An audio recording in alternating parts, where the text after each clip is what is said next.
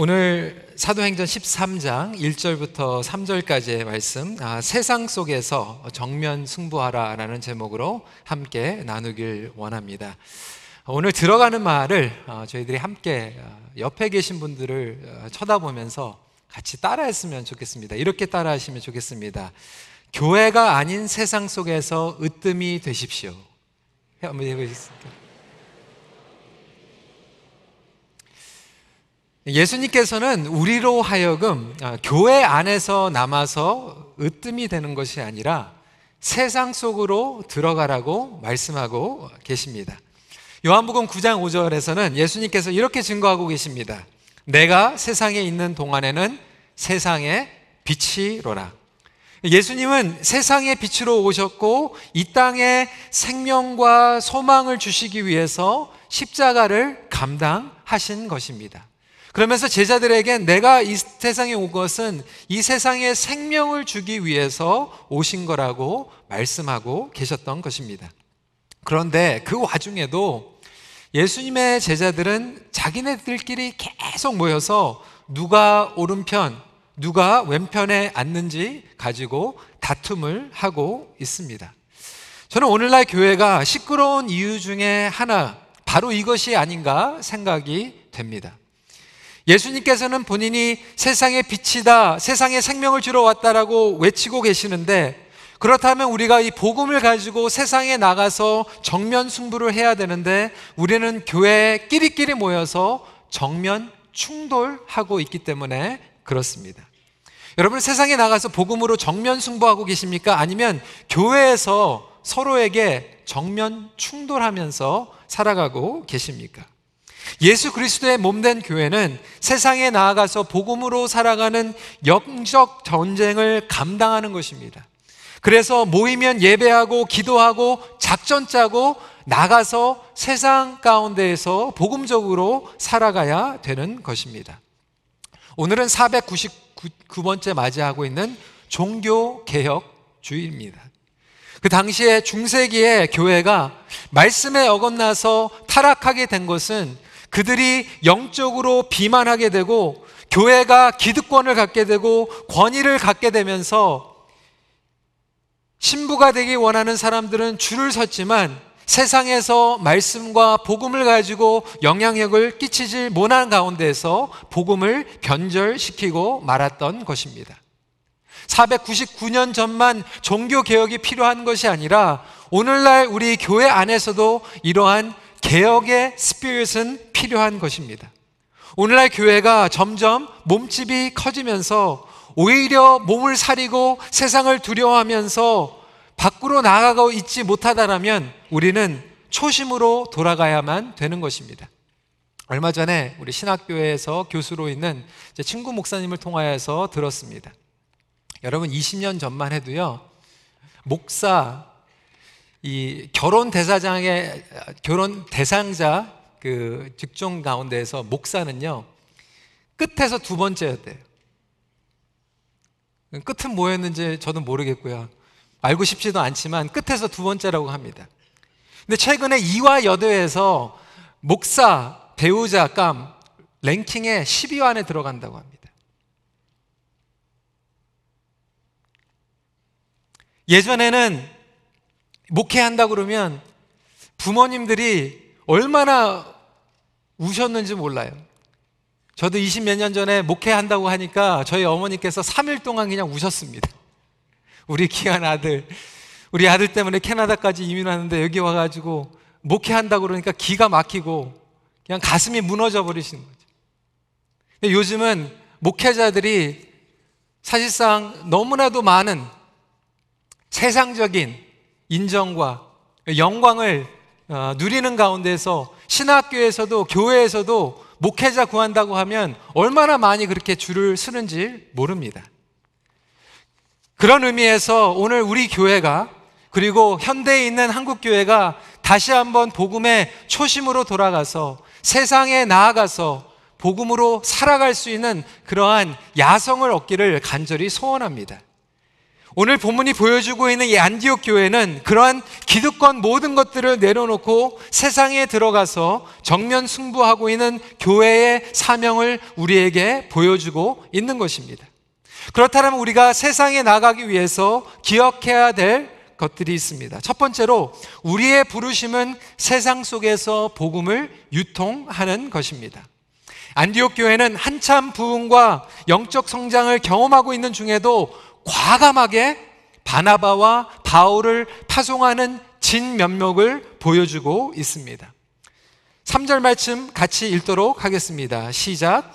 이에 금식하며 기도하고 두 사람에게 안수하여 보내니라.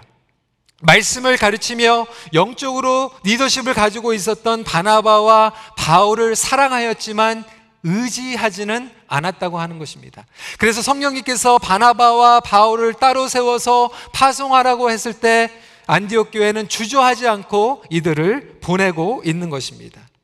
지도자들만 그런 것이 아닙니다. 성도들이 교회 안에서만 머물러 있지 않고 교회 바깥으로 복음을 가지고 뛰쳐 나갔던 것입니다.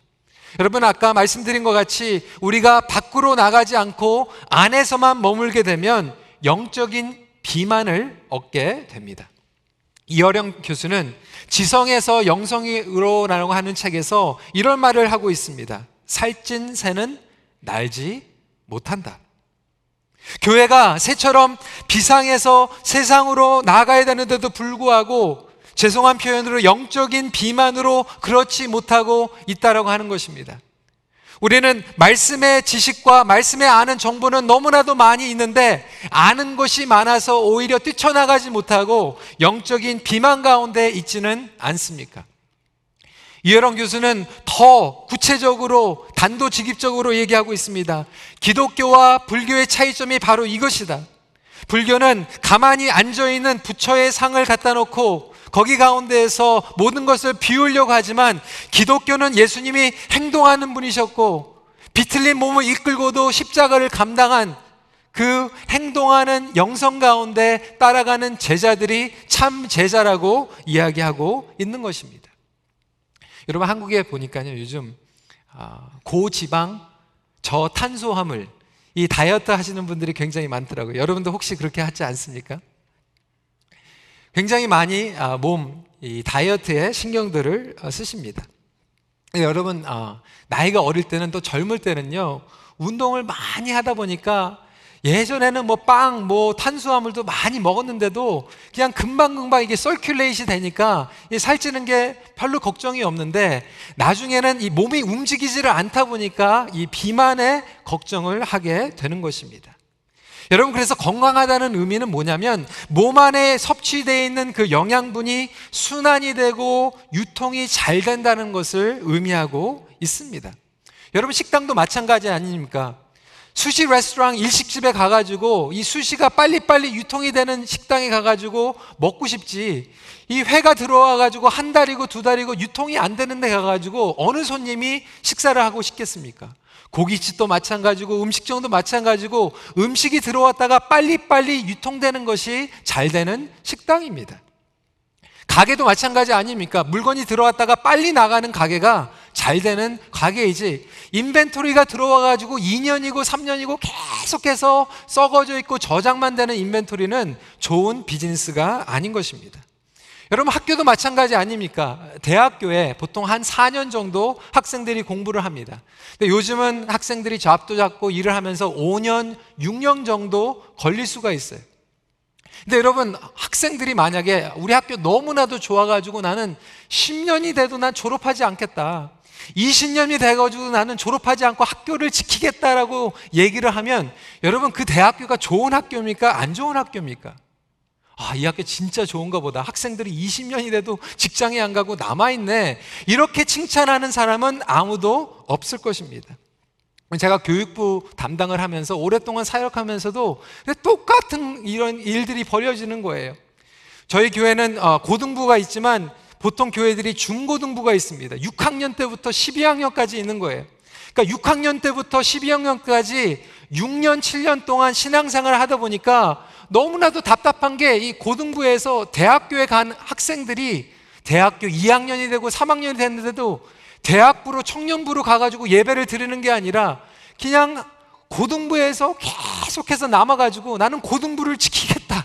그렇게 예배를 드리는 거는 성장하고 성숙하는 게 아니라는 겁니다.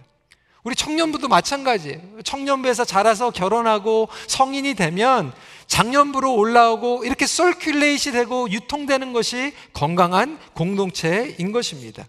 여러분 신앙도 마찬가지 아닙니까? 번영과 편안함을 추구하면 복음을 유통할 수 없는 것입니다. 오늘날 한국의 많은 대형 교회들이 몸집을 크게 하는 것에는 집중을 했지만 성도들을 훈련해 가지고 세상 속으로 나가게 하고 선교지로 보내고 전도할 수 있는 그러한 훈련을 시키지 않는 가운데에서 지식만 듣다 보니까 좋은 설교들은 다 들어가지고 입맛은 까다로워졌는데 영적인 비만을 낳고 있지는 않은가 생각해 볼 필요가 있다라는 것입니다. 여러분 편안함을 없애버리는 것이 훈련입니다. 죄성은요, 편안함을 추구합니다. 그런데 그 편안함 때문에 결국 영적으로 죽습니다. 제가 오래전에도 그 예화를 들었어요. 집에 가끔 가다가 이 light bulb를 갈아야 되면 여러분 그 light bulb를 커버하고 있는 커버를 먼저 떼내게 됩니다. 그게 되면은 한 반드시 이 파리 파리가 한 마리, 두 마리씩 이렇게 있는 것을 볼 때가 있어요. 여러분 저희 집에만 이렇게 있습니까? 여러분 집에는 없습니까? 제가 굉장히 궁금한 거예요. 이 파리가 어떻게 거기서 이렇게 죽어 있나? 근데 아무리 봐도요, 파리가 날아가다가 이 전기불 근처에 가가지고 날아가다가 지지직 하고 이렇게 죽는 거를 제가 못 봤어요. 거기 가가지고 가만히 앉아 있는데 너무 편안한 거예요. 너무 따뜻한 거예요. 그래서 거기서 머물러 있다가 죽게 됩니다. 여러분, 여러분들의 지금 신앙생활 가운데에서 현재 유지, 현상 유지를 하고 있는데 제가 그것을 편안하게 놔두면 제가 좋은 목사님까 나쁜 목사입니까?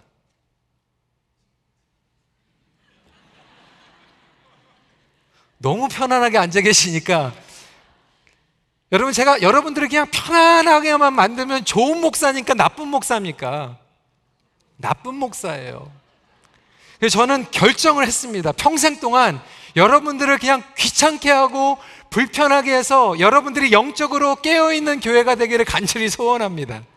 작정을 하고 나왔습니다. 여러분, 기독교 교육과 제자 양육은 그래서 편안함과 싸우는 것입니다.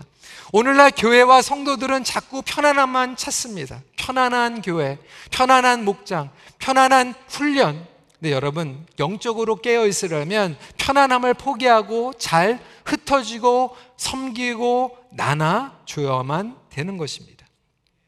예수님께서는 제자들을 귀찮게 하셨어요. 예수님께서는 제자들을 세상 속으로 들어가게 만드셨어요. 그래서 성경 공부를 많이 하지도 않았는데도 불구하고 계속해서 임상식 보내는 거예요.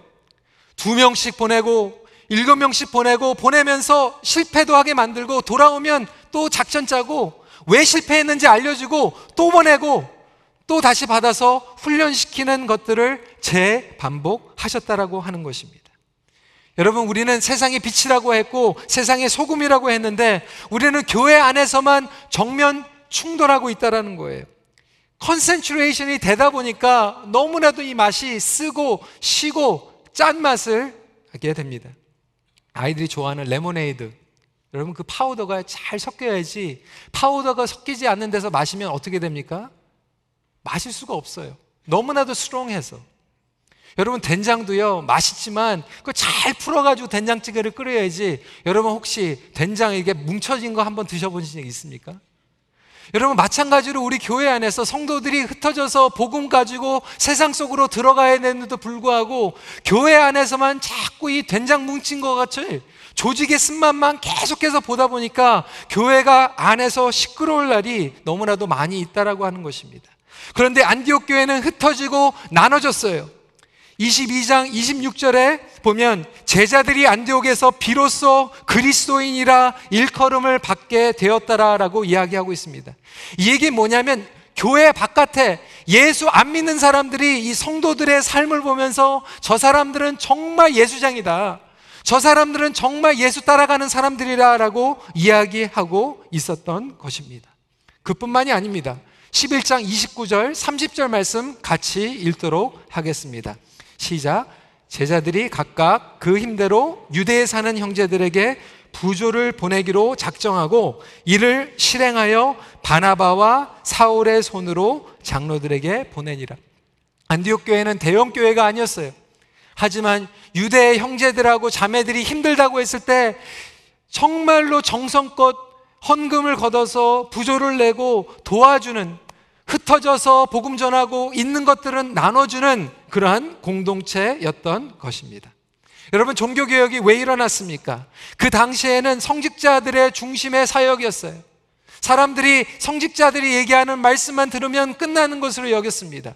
종교개혁을 하는 것은 모든 성도들이 성경으로 돌아가는 것입니다. 모든 성경들이, 성도들이 성경을 들고 세상 속으로 나아가는 것이 종교개혁인 것입니다. 이런 일들이 일어날 때 복음의 유통이 일어나게 되는 것이죠. 성도 여러분, 혹시 우리가 편안함을 추구하고 있지는 않습니까? 안에서만 머물게 하는 복음은 가짜 복음입니다. 가짜 복음에 속지 마시길 바랍니다. 두 번째로 세상 속에서 영향을 끼치려면 힘을 키워야 합니다.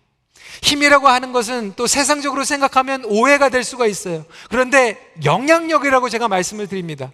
영향력도 여기 힘입니다. 영적인 힘을 이야기하고 있습니다.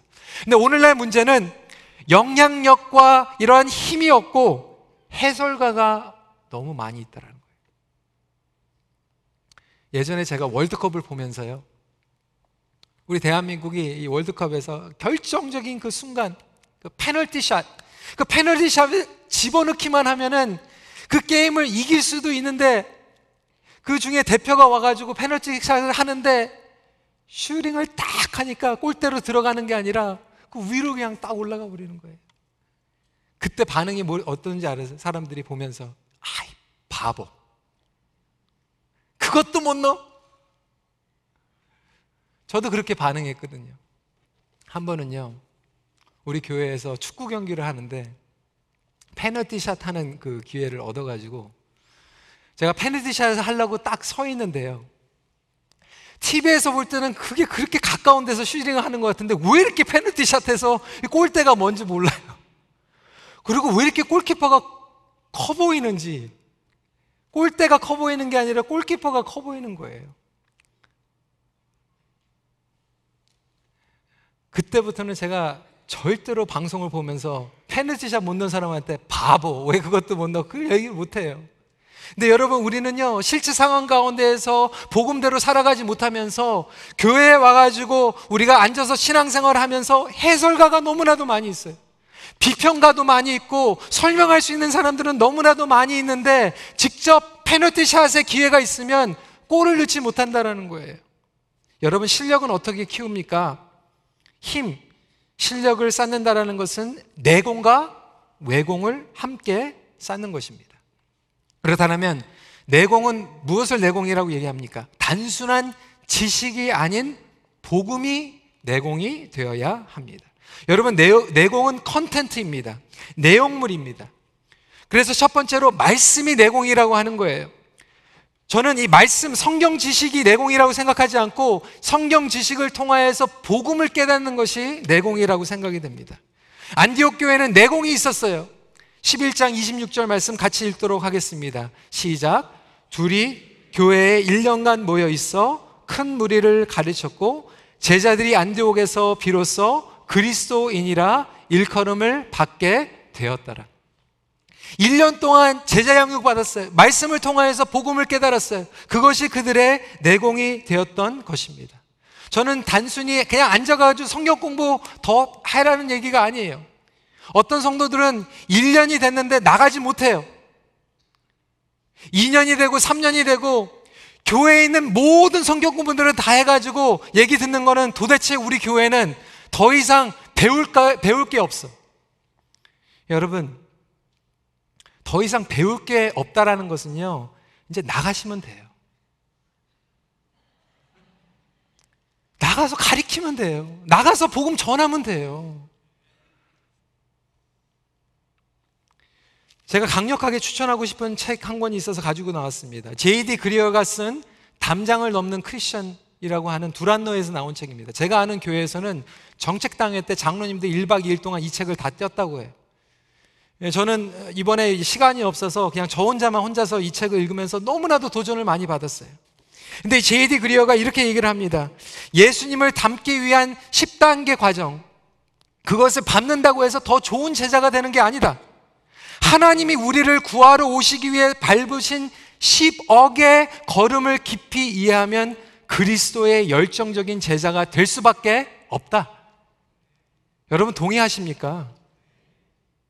요한복음을 보면서도 지금 큐티하면서 묵상하면서 공통적으로 발견하는 것은요, 제자들이나 사마리아 여인이나 상관이 없이 성경 공부 많이 했다고 전도하는 게 아니라 예수님을 만나서 복음을 이해하니까 그냥 뛰쳐나가서 전도하다라는 거예요.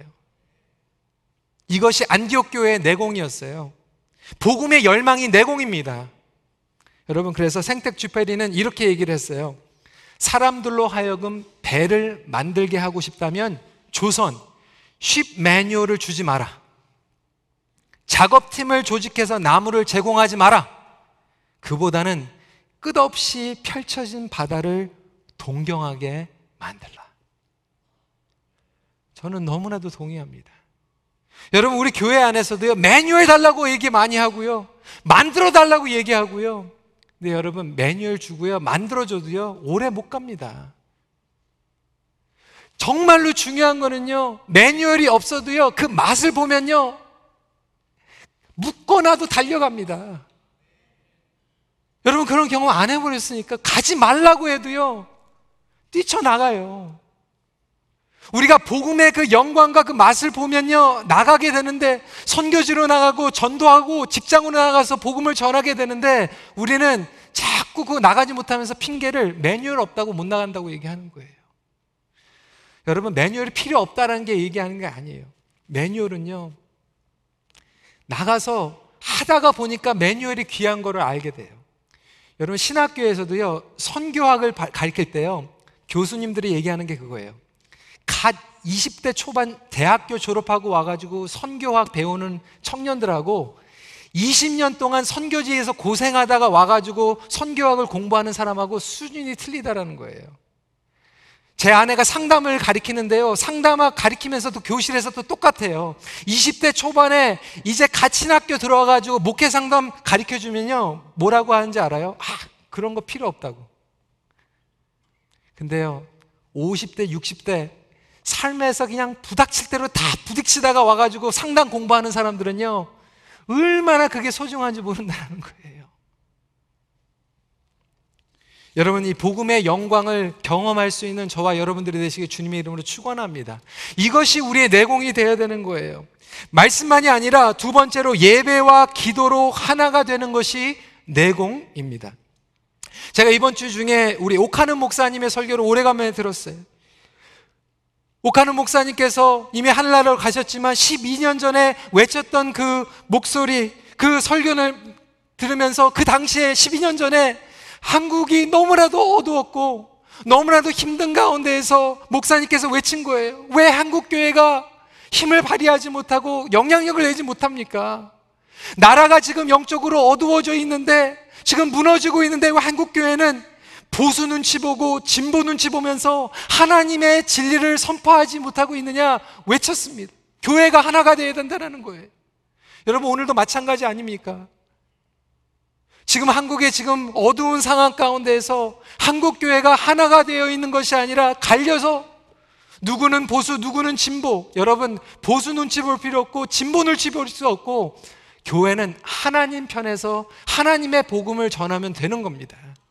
여러분, 이러한 개혁이 일어나야 되는데, 이런 하나가 되어야 되는데, 여러분, 어떻게 교회가 하나가 될 수 있겠습니까? 그것은 바로 예배와 기도라는 거예요. 1절 말씀에 그 비밀이 담겨져 있습니다. 같이 읽도록 하겠습니다. 시작. 안디옥 교회에 선지자들과 교사들이 있으니 곧 바나바와 니게르라 하는 시므온과 구레네 사람 루기오와 분봉왕 헤롯의 젖동생 마나왕과 및 사울이라. 여러분 바나바는요 구브로 출신의 레위족이었어요.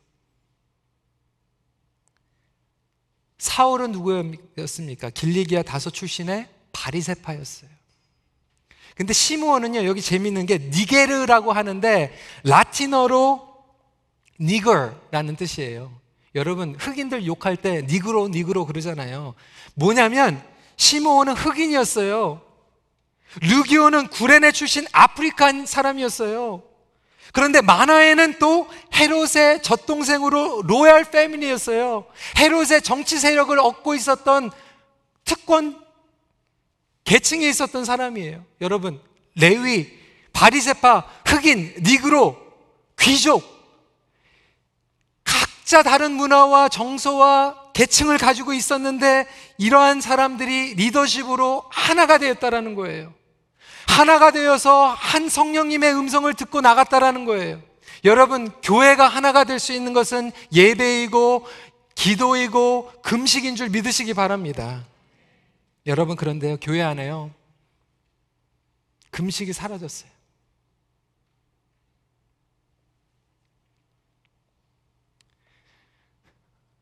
우리 선배 목사님들은 정말 교회에 조금 무슨 말, 일만 있으면요, 금식했어요. 우리 부모님들도요, 정말 하나님 앞에 하나님의 얼굴을 구하면 그 시간 금식하며 나갔어요. 여러분, 이 금식이요, 13정에만 있는 것이 아니라 바나바와 사울이 그 1차 선교 여행을 끝나고 14장 23절에 보시면 나중에 보세요. 또 금식으로 끝나요. 예수님도 사역을 하시면서 금식으로 시작했어요. 요즘은요, 교회 가요. 너무나도 배가 불러서요. 다이어트는 외치는데 금식은 안 합니다.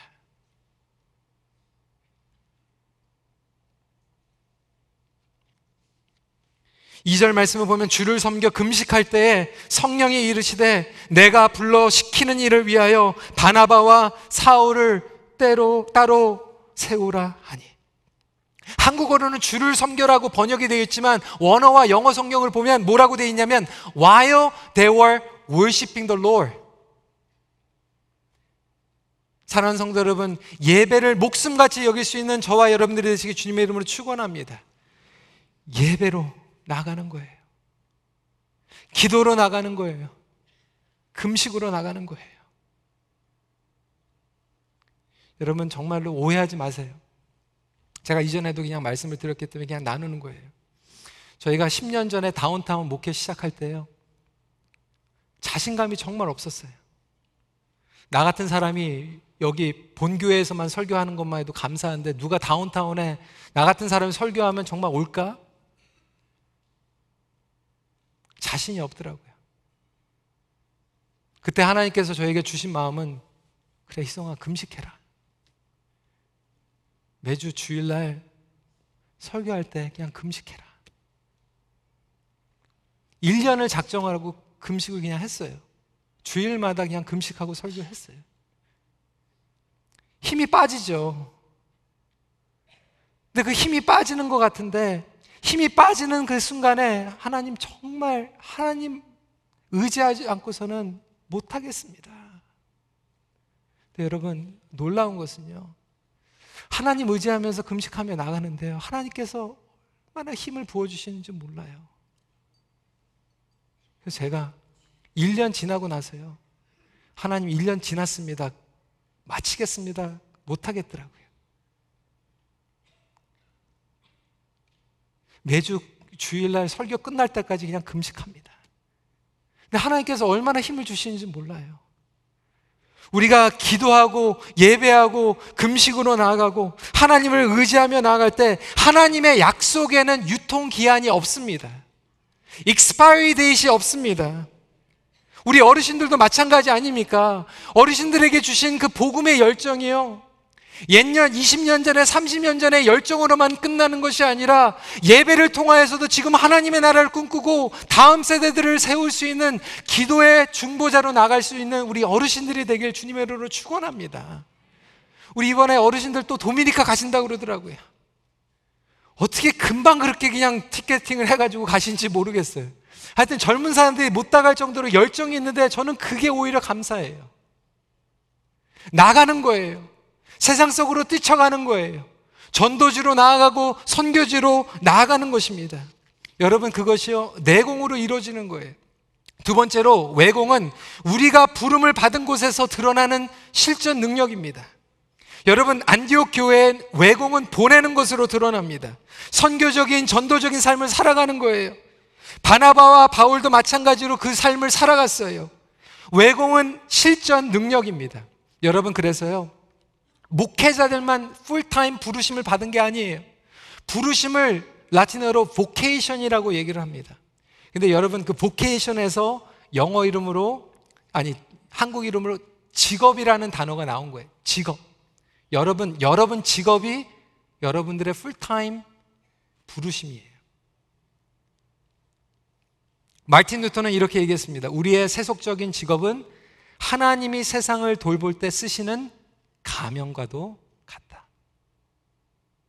마틴 루터는 계속해서 설명합니다. 우리가 일용한 양식을 구하게 하는 기도를 주신 이유가 바로 여기 있다라는 거예요. 우리가 일용한 양식을 구하는 기도를 통하여서 하나님께서는 어떻게 역사하시냐? 곡식을 심고 거두는 농부를 통하여 역사하시고 밀가루로 빵을 굽는 제빵사를 통해서 역사하시고 우리의 음식을 준비하는 레스토랑의 사람을 통하여서 역사하신다라는 거예요.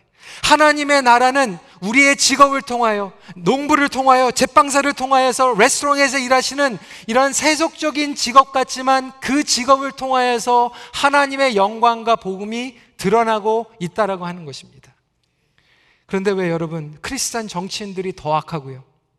왜 크리스찬 사업가들이 더 세금 많이 띄어먹고 왜 크리스찬 학생들이 심지어는 신학생들도 교수가 지켜보지 않고 있으면 컨닝을 합니까?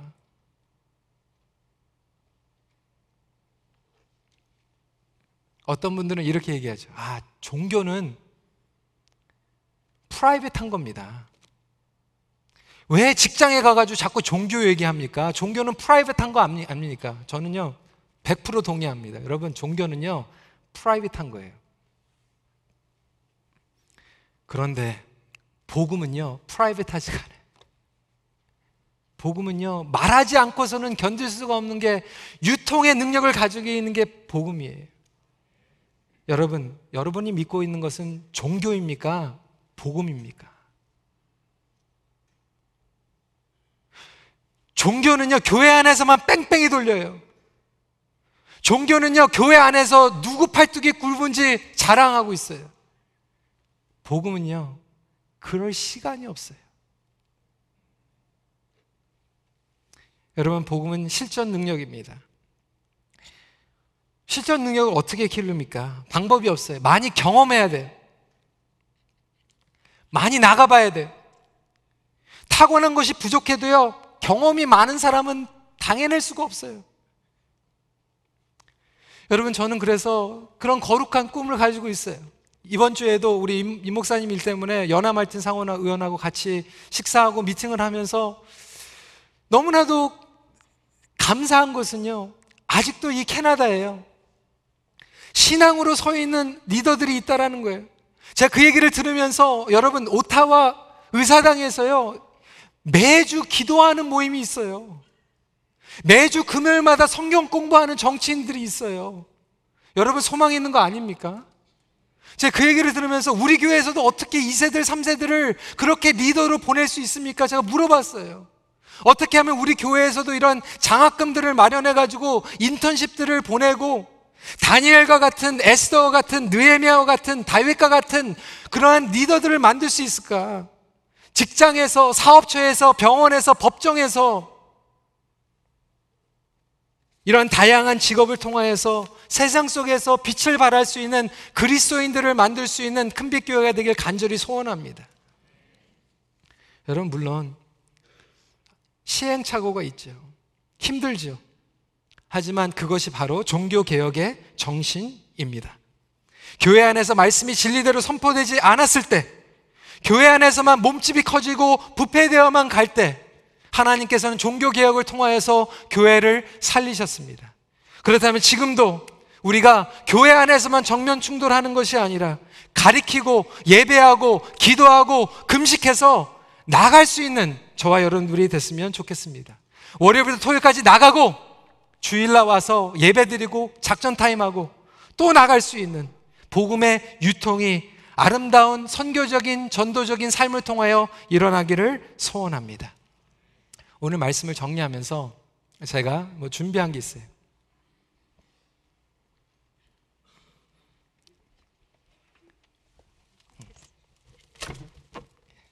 이거는 힐리움 있는 거. 여러분 제가 풍선을 두 개를 준비했습니다.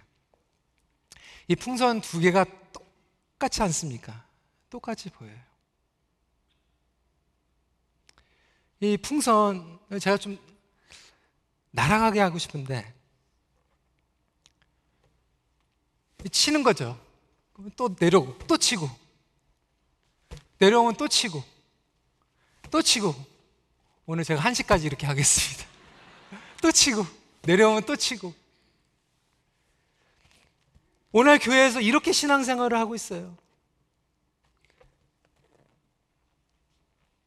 전도해야 됩니다. 그러면 주일날 그냥 아 그래 죄책감에 그냥 전도해요.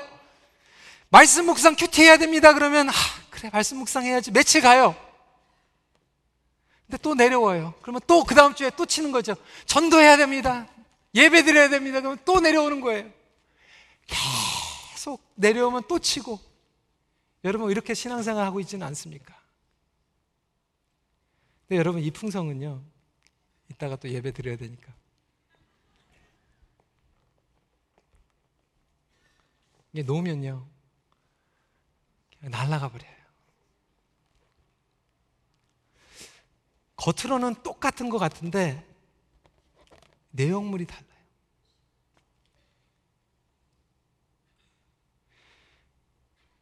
여러분, 여러분은 어떠신지 모르겠는데 저는 평생 목회하면서요.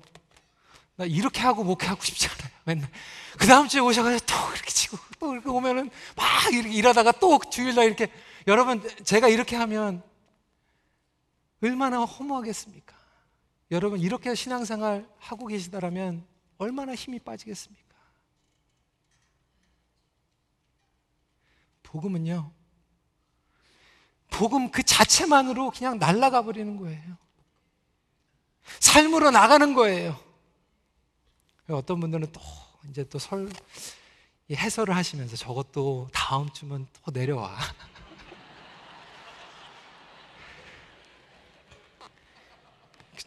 당연하죠. 그죠? 힐리움이니까. 제가 예로 드리는 거죠. 꼭 그렇게 까다롭게 이렇게. 복음은 안 내려와요. 그리고 안 내려오는 게 만나면 예배 드리고 만나면 기도하고 만나면 복음 듣는데 어떻게 저게 없어집니까? 여러분 우리 뭐 전도 폭발 새 생명 이치 여러분 이렇게 해가지고요 힘 빠지지 마세요. 복음으로 정면 승부하고 복음으로 세상 속으로 들어갈 수 있는 제자 양육이 되시길 주님의 이름으로 축원합니다. 복음으로 성교지 나가는 거예요. 괜히 들어갔다가 나오면 또 그냥 미안하고 죄책감 걸리고.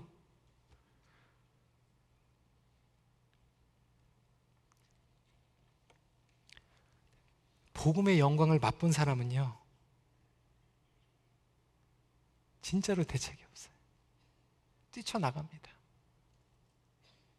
붙잡아 놓으려고 해도 붙잡아 놓을 수가 없어요. 말씀을 정리합니다. 장애팀 나와주시고 머물지 말고 나가십시오. 더 이상 안에서만 머무는 것이 아니라 예수 그리스도의 복음 가운데서 내공과 외공을 쌓아서 세상에서 정면 승부하여서 영광을 맛보는 삶을 살아가시길 바랍니다.